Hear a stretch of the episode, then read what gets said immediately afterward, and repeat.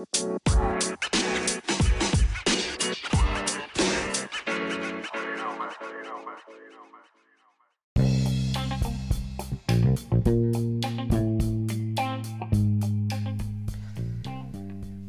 buenas tardes y bienvenidos de vuelta a Hablemos Paja. No importa cuándo, dónde o con quién estén, siempre son tardes de Hablemos Paja. Hoy, hoy vamos a hablar de una de las franquicias de cine más importantes de las últimas décadas, si no por decir desde siempre. Por lo anormalmente exitosas que son las películas y que aparentemente aún no bajan de ese nivel. He hablado mucho de, no sé, de Marvel y sus películas, de DC y sus películas, eh, de las trilogías, por ejemplo, la de Christopher Nolan. Eh, he hablado, por ejemplo, de Transformers y de cómo eso fue un éxito económico, pero no crítico. Y en este caso es totalmente al revés y es algo absolutamente extraño y que quiero dejárselas picando. Esta no quiero solo darles mi opinión, por supuesto que se las voy a dar, pero quiero también como dejarlo abierto como a más episodios episodios o tal vez a que ustedes investiguen un poco si es algo que les interesa o nada más que les quede la idea en la mente y eventualmente vean las películas como para hacerse su propia opinión o su propia idea al respecto. En el 2011 para mí la franquicia de Rápidos y Furiosos es cuando explota cuando cambia, cuando se radicaliza, cuando empieza todo el gran cambio a nivel mundial, porque el éxito de Rápidos y Furiosos no es en Estados Unidos, no es una franquicia que primero fue exitosa en Asia y después la sacaron a todo el mundo, primero exitosa en Estados Unidos y después la sacaron para todo el mundo, o en Bollywood y entonces hicieron la versión de Estados Unidos. No, esta fue totalmente global. Y no solo fue global en que fue es un éxito. Y ahorita la gente hoy por hoy espera la película. Y tanto así que hemos esperado todo durante el COVID hasta que ya está un poquito más estable a nivel mundial. estable dependiendo de donde usted viva. Pero en el sentido de que ya hay vacunas y hay un poquito más de vacunación y demás. Para que ya ahora sí finalmente vayan a anunciar que van a sacarla en cines. Porque estas películas, primero, son carísimas. Pero segundo, como hacen tanta plata, ocupan recuperar la inversión que están haciendo y eh, Universal básicamente no tiene otra franquicia que le genere tanta plata como le genera Rápidos y Furiosos. Por ende, hemos esperado tanto, tanto la película novena que está por salir. Entonces, volvamos, volvamos a, por, qué, por qué esta franquicia funciona, por qué esta franquicia es diferente.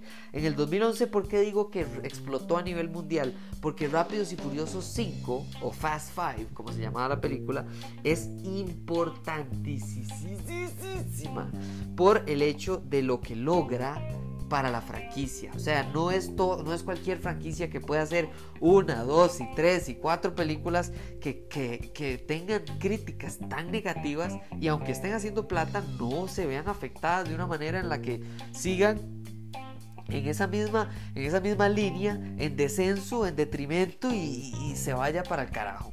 Eh, ¿Y por qué? Porque creo que es, creo que es una evolución y, y, a eso es a lo que quiero hablar el día de hoy, porque la número uno tenía más o menos en, críticas, para que se den una idea, en críticas la 1 tiene 53% Rotten Tomatoes, la 2 un 36%, la 3 37% y la 4 un 28%, o sea, ya, o sea, esto es darse con la pared.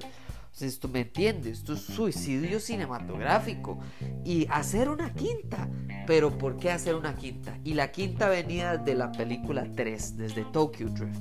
Y de la importancia de Tokyo Drift para las películas de las 5 de la 4 también, pero digamos que la 4 fue un fracaso también crítico, pero de la 5 en adelante, en la que ya es muy, es muy evidente que ellos están, ellos están claros con lo que son y con lo que quieren ser y con lo que van a seguir siendo y con base en esa línea crean una dinámica que a todo el mundo le interesa. Usted no va, usted no va a ver rápido y furioso para llenarse de sabiduría.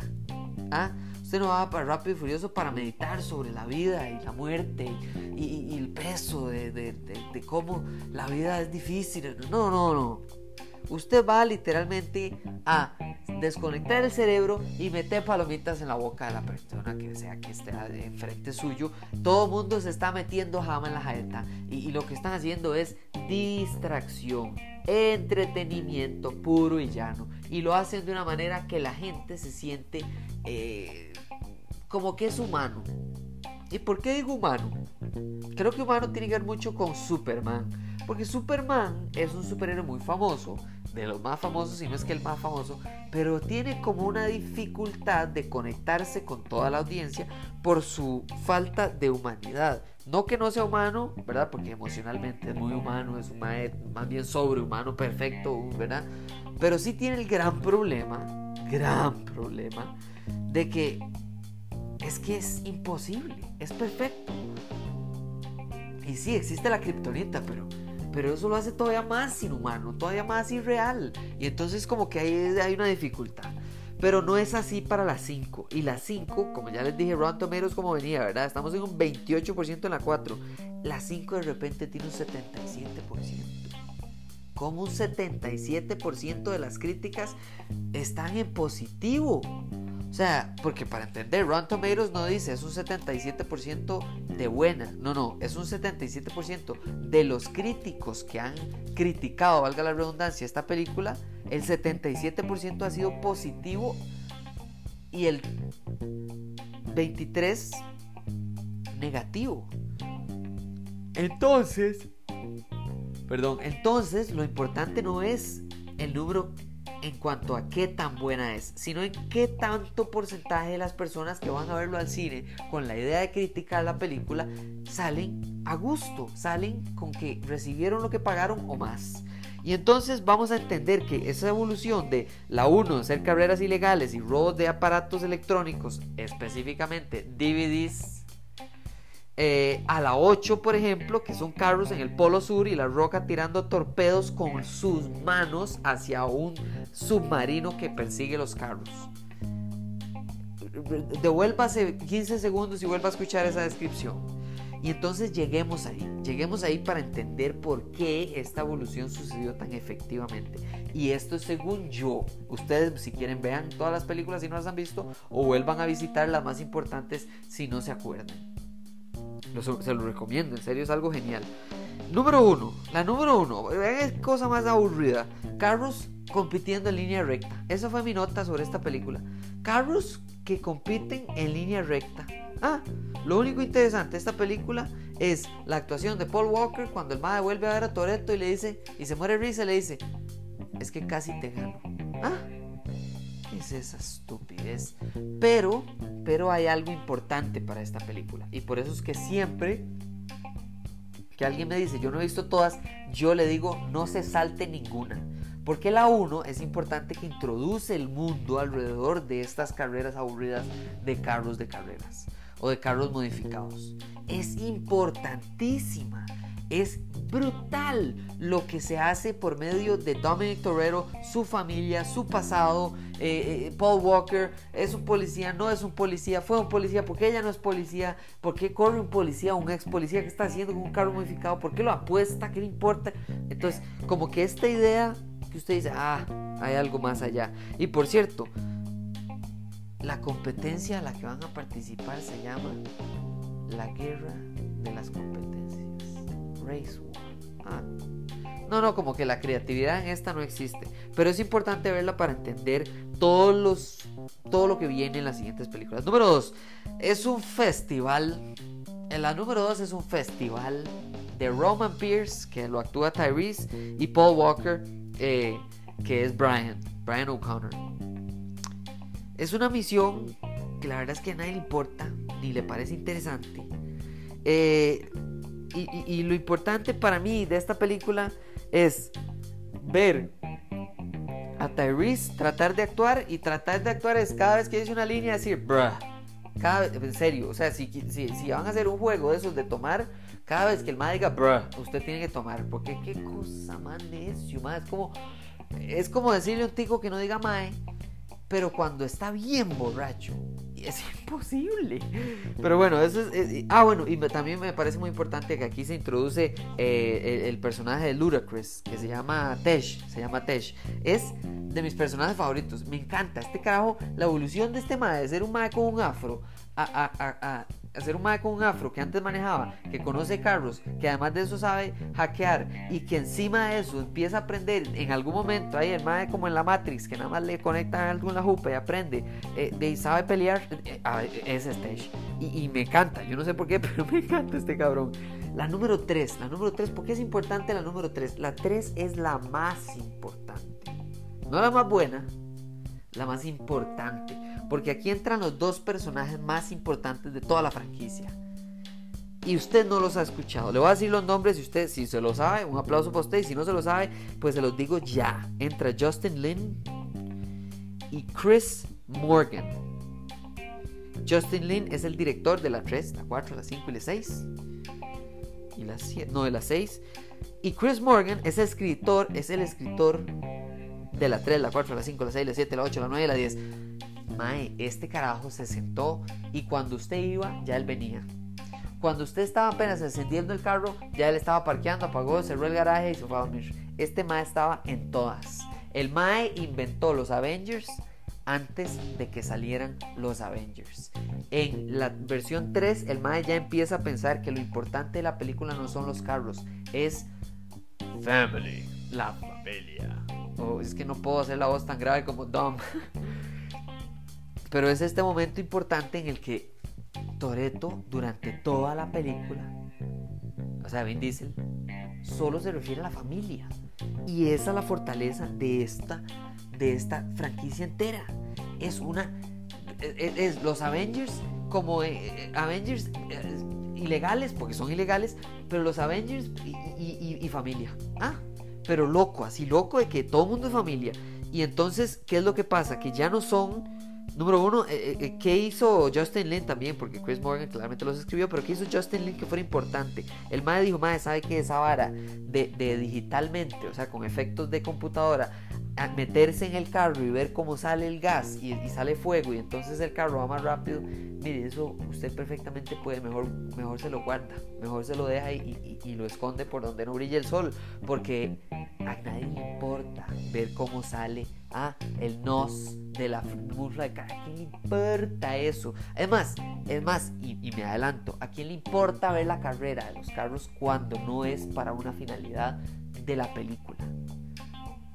Entonces el MAE se da cuenta que ya no es, vamos a ver, y la 3, mucha gente la critica, y por supuesto que yo también, pero ya por lo menos no es en línea recta, Es que esa vara de línea recta me tiene pero cansado. Y empieza la película así, ojo. Empieza la tercera película recto. Y, si no fuera porque el MAE está como en un, botadero, o sigue la tontera esta de línea recta, mae. Pero bueno, eh, y es la primera vez también que el carajo que está manejando no sabe manejar mejor que todos los demás. Eh, porque esto puede hablar un poquito de Paul Walker, pero Maya era bueno y tal vez nada más perdió contra Dom porque Dom es imposible ganarle, etc. Pero, pero este carajo, primero, el personaje principal de la 3, ni les voy a decir el nombre, porque no importa. Este man a nadie le importa. Es un cualquiera, a nadie le importa este man. Pero por lo menos el man crece, el man no sabe hacer drift, ¿verdad? El man se va para Tokio y cree que la, la línea recta y se da cuenta que no es así. Y entonces llegamos a lo importante. Dos cosas importantes la conexión del escritor con el público por medio de personajes. Personajes. ¿Quién son personajes?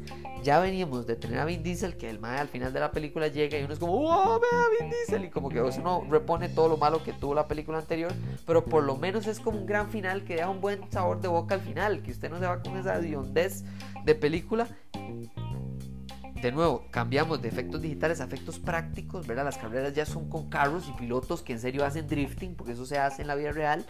Y Han, nos introducen, gracias a Cristo nuestro Señor, Han.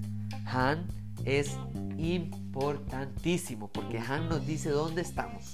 Siempre, todas las películas de la 3 en adelante, Han es lo más importante para saber dónde estamos y para dónde vamos. Entonces, eh, lo que voy a hacer es eh, tomar un, pequeño break aquí y hablamos de por qué la 4, a pesar de que fue un fracaso, por lo menos ya tenía al, al a Justin Lin y a, y a Chris Morgan y de ahí en adelante llegamos a hoy, llegamos a ahora sí, la gente quiere ir a ver la película y no porque solo habla de familia, sino porque en serio la gente se ve invertida en una película que no es solo explosiones ahí tratando de ser Tom Cruise sin ser Tom Cruise. Ya años.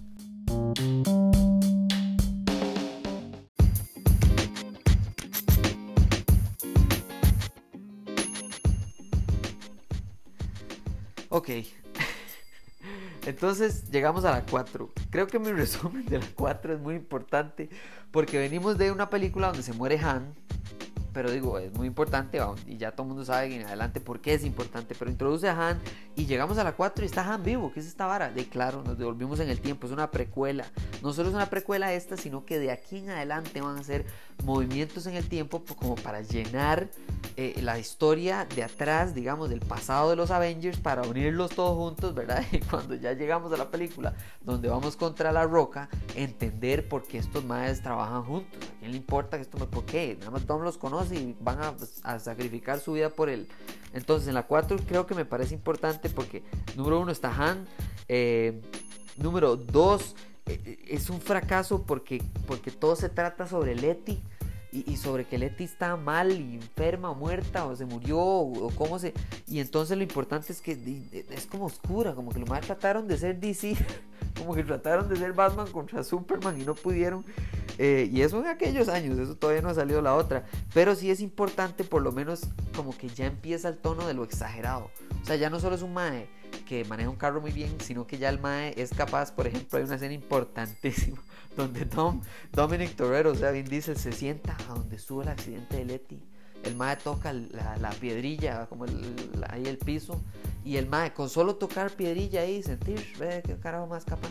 El mae, así, pero como nunca usted ha visto en CSI, ni en CIS, ni ninguno de estos el mae nada más toca el piso Ah, y ya con el tacto de manejador profesional, el MAE puede en su mente recrear todo el accidente que tuvo Letty para saber cómo pegó el carro, dónde pegó, y el MAE vuelve a ver su... Ah, yo creo que, pero MAE, o sea, ni en Sherlock Holmes se veía algo así rajado, pero bueno.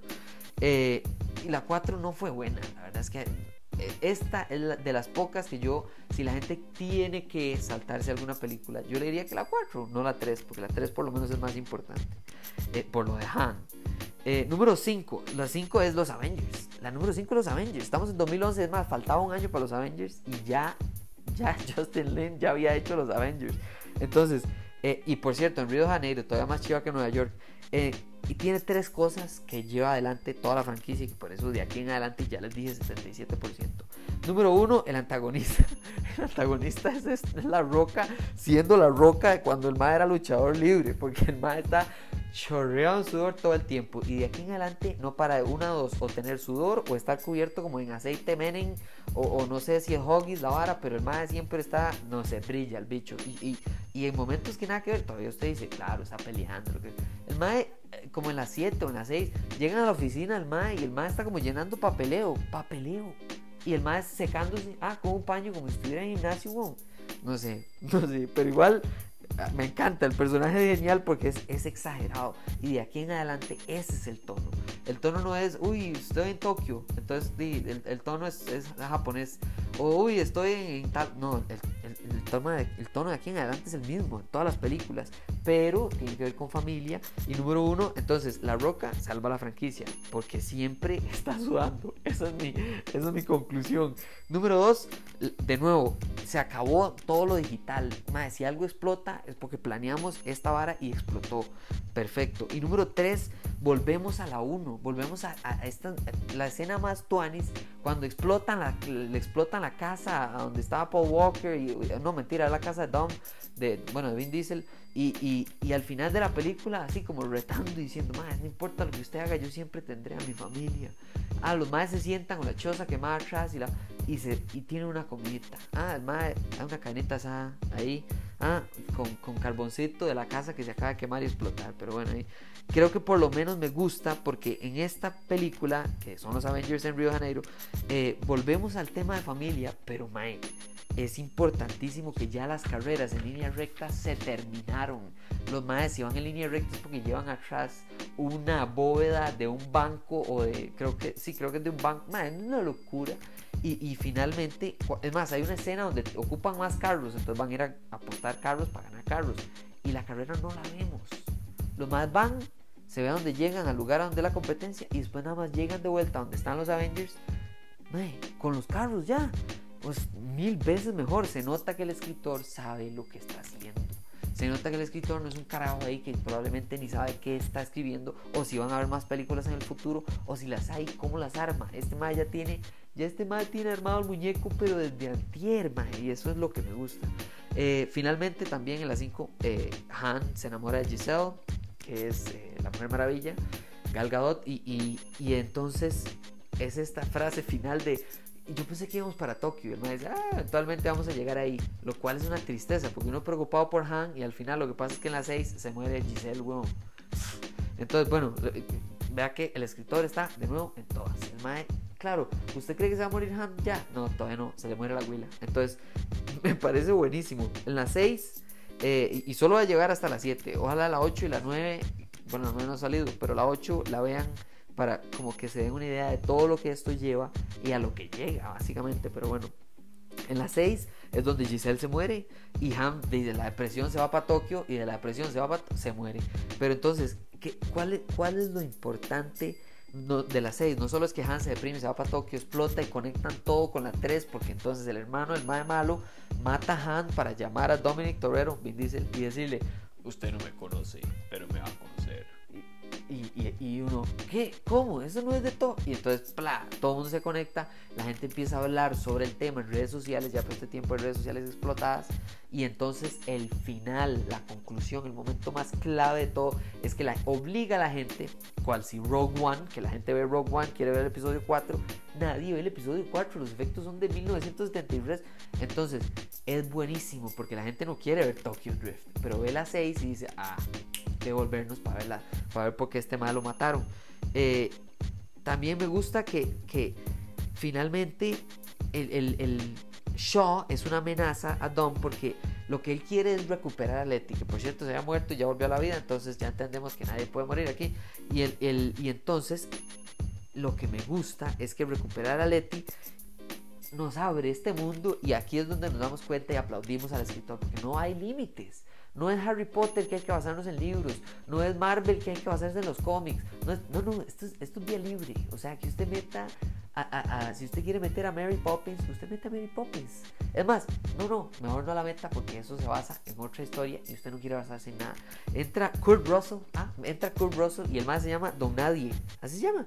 Y después llega Helen Mirren, que por cierto es la mamá del más malo. ¿Para qué? Para que los más malos también sean familia. Y entonces la familia es lo más importante de todas las películas. Y entonces la gente viendo la película dice, ve qué lindo. Él odia al hermano, pero va a eh, es malo porque lo va a vengar. Ah, qué lindo. Y entonces, claro, eh, Jason Statham, que se llama Deckard Shaw, eh, que después es la película de Hobbs and Shaw, que eso es otro episodio por completo, porque qué buena película. el mae, la razón por la que lo hace es por la familia. Entonces, Don, Vin Diesel le entiende, y el mae es como, no, yo lo entiendo, pero él es malo y va. O sea, está súper bien escrito. Eh, y llegamos a las 7. ¿Y por qué va a parar en las 7? Porque en las 7 Paul Walker se muere. Y en las 7 Paul Walker se muere. Esto no solo significa un reto, obviamente, fuera de, las películas. O sea, esto es una catástrofe. Imagínense estar grabando Avengers y que se muera Robert Downey Jr. O sea, es que es el mae más importante de toda la franquicia. Son, son estos dos mae. Se murió uno en un accidente, por cierto. El accidente es súper sin gracia. El mae ni siquiera iba manejando él. Fue, fue terrible la vara. Y, todo mundo preguntando por el mae que se acaba de morir. Ni siquiera dejan que los maes se tengan luto. ¿Cuándo van a seguir grabando la película? ¿Se va a cancelar? Mae, Yo me acuerdo de las redes. Yo decía, pero la gente no tiene, la gente no tiene sentimientos. Este mae se murió. No es como que se retiró. O, no, no, se, murió. Todas las personas que llevan, ¿cuántas? Seis películas con el Mae, o bueno, sí, sí, eh, algunos cuatro, algunos tres, pero hay seis películas ahí para atrás. Y el Mae se muere en media grabación. Falta la mitad o más de la película para grabarlo. Es, creo que aquí es donde más importante es, porque claro, lo usaron y se puede usar y puede solamente significar más plata. Como, uy, se murió, vengan, vean la última película de él pero no fue así, lo hicieron con respeto. Esta película tiene la mejor escena de despedida, que por cierto la graban digitalmente, le ponen la cara al hermano, al Mae, eh, no, la cara de Paul Walker se la ponen al hermano para que actúe como, como Brian O'Connor y tenga la despedida de la familia que nunca tuvo eh, y, el momento en el que él se va por su lado y el otro por el otro y todo el mundo lloraba Y no, no, o sea, es, genial, es brutalmente bien hecho y creo que tiene que ver con que tenían que superar este gran reto que era que se murió alguien. No solo se murió, o sea, todos tenían que conectarse y creo que por eso es que estas películas para mí son tan importantes. Son el Punisher y Daredevil, cuando el bueno y el malo tienen la misma, el mismo núcleo que es familia. Y, pero uno es para mal y el otro es para bien. O sea, es, es básicamente agarrar y exagerar pero ser muy consciente de que usted está exagerando la familia, las, las varas de acción, atajar gente con carros. Ah, ¿desde cuándo atajar gente con carros salva a alguien? Eso mata gente, se llama atropello, no se llama salvar. Ah, mata a Leti con un carro, con el parabrisas. No. Entonces, pero ¿por qué usted se lo cree en esta y en otras películas? O usted está viendo, no sé, Falcon y Winter Soldier y se empieza a preguntar que por qué el traje y que por qué el Mae y cómo la ciencia y cuando se volvieron en el tiempo en Endgame, cómo hicieron y cómo hizo. Usted aquí ni se, usted desconecta, usted desconecta arriba, usted, su cerebro se, se apagó, usted nada más está ahí para disfrutar las palomitas y de la familia. Entonces, Ojalá les haya gustado este episodio tan, tan loco, tan loco como las películas. Espero que en serio, en serio puedan ver la 8 por lo menos. Y si no han visto ninguna, vean por lo menos 1, 2, 3, 5, 6, 7, 8 y la 9 cuando salga. Porque personalmente para mí estas películas son un fenómeno. Esto no debería de funcionar. Nadie debería ir al cine a ver películas tan, tan poco reales. Pero bueno, al final funcionan y todo el mundo las disfruta en el cine, al igual que disfrutan de Hablemos Paja. Demasiadas gracias por escuchar este episodio y nos vemos en la próxima. Gracias, chao.